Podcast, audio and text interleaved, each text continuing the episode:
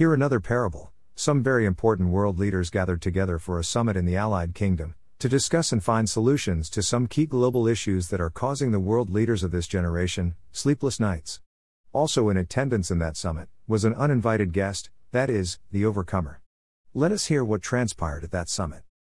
As all the special world leaders were deliberating on topical issues that are plaguing the world today, from global climate change, to global pandemic, to global insecurity, etc., the overcomer raised a point of order and said, Though I am here as an uninvited guest, but I insist that we must follow the standard operating procedure of a summit of this magnitude in order for us to achieve godly results. We cannot progress in this meeting without knowing the mind of the God of this era, that is, the Holy Spirit, concerning this gathering.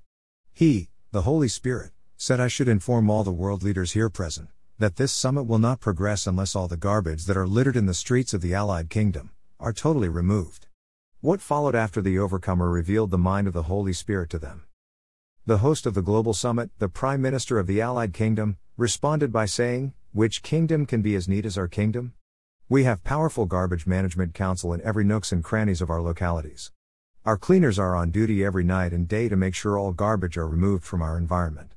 And the overcomer, upon hearing this, shook his head as he pitied this physical man, and he said, No wonder Jesus Christ revealed to his disciples, And I, Jesus, will pray the Father, and he will give you another helper, that he may abide with you forever, the Spirit of truth, whom the world cannot receive, because it neither sees him nor knows him, but you know him, for he dwells with you and will be in you. John 14 16 17. And the overcomer concluded, saying, A true world summit is at the doors.